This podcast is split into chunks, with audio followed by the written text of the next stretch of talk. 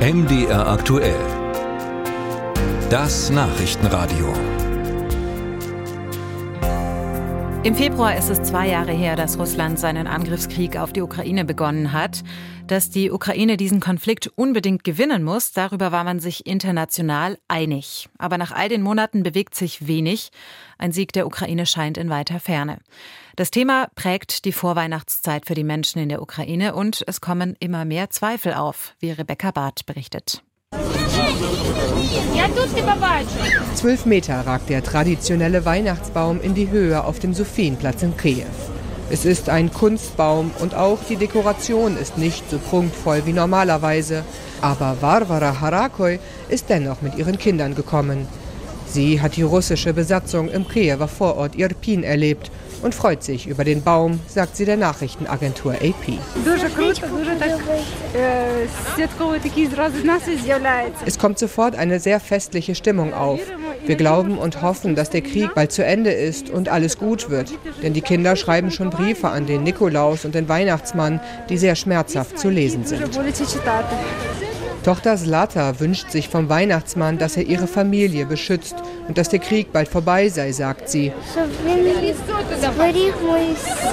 Doch viele Menschen in der Ukraine stellen sich auf das Gegenteil ein. Auch Olha Starostenko ist besorgt. Um ehrlich zu sein, habe ich Angst, dass sich der Krieg immer weiter in die Länge zieht, wenn die Ukraine keine Hilfe erhält. Und es wird schwer zu sagen, wann er enden könnte.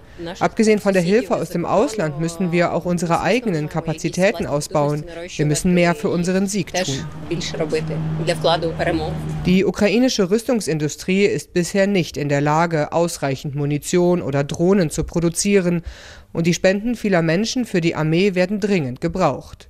Oft sind es Privatunternehmer, die Drohnen herstellen oder die Soldaten mit der nötigen Ausrüstung versorgen. Doch die Ukraine ist abhängig von westlichen Partnern in der EU und den USA. Der politische Machtkampf in Washington um weitere Militärhilfe für die Ukraine beunruhigt viele Menschen zusätzlich, sagt Jefin Rizajew der Nachrichtenagentur AP. Es wäre sehr schlimm, wenn die Vereinigten Staaten uns nicht mehr unterstützen würden. Ich habe immer noch die Hoffnung, dass einige Länder der EU uns weiterhin helfen werden, wie Deutschland, das seine Hilfe für uns schrittweise erhöht und starke Unterstützung zeigt. Es wird schwieriger werden, aber was sollen wir machen? Wir werden weiterkämpfen. Verhandlungen mit Angreifer Russland lehnt eine Mehrheit nach wie vor ab. Und so kämpfen tausende Soldatinnen und Soldaten weiter an der Front unter widrigsten Bedingungen. Kälte, Schnee und Matsch erschweren die Kämpfe und russische Drohnen machen die Bergung von Verletzten lebensgefährlich, berichtet Chirurg Alexandre gegenüber ukrainischen Medien. NATO-Standards würden hier nicht funktionieren, sagt er. Nach NATO-Standards kommt bei Kämpfen ein Helikopter, holt die Verwundeten ab und fliegt sie in den Stab. Aber hier haben wir Felder, es gibt kein Flugzeug und es dauert eine Weile, bis ein Auto dort ankommt. Einen Verwundeten zu bergen ist schwer. Sanitäter werden oft von Drohnen der russischen Truppen attackiert. Viele Verwundete sterben noch auf dem Schlachtfeld an ihren Verletzungen, berichtet Alexandre.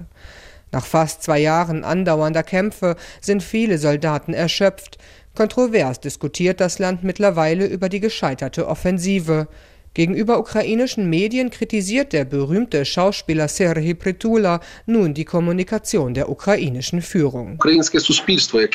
Der Gesellschaft wurde sehr lange vom Präsidialamt erzählt, wie stark unsere Gegenoffensive ist und dass wir im Sommer schon in Jalta auf der Krim auf der Uferpromenade spazieren werden. Das steht natürlich im Widerspruch zu dem, was wirklich passiert ist.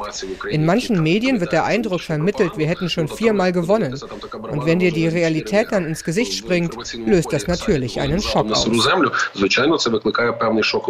Es wird ein weiterer schwieriger Winter, da sind sich die meisten Menschen in der Ukraine einig.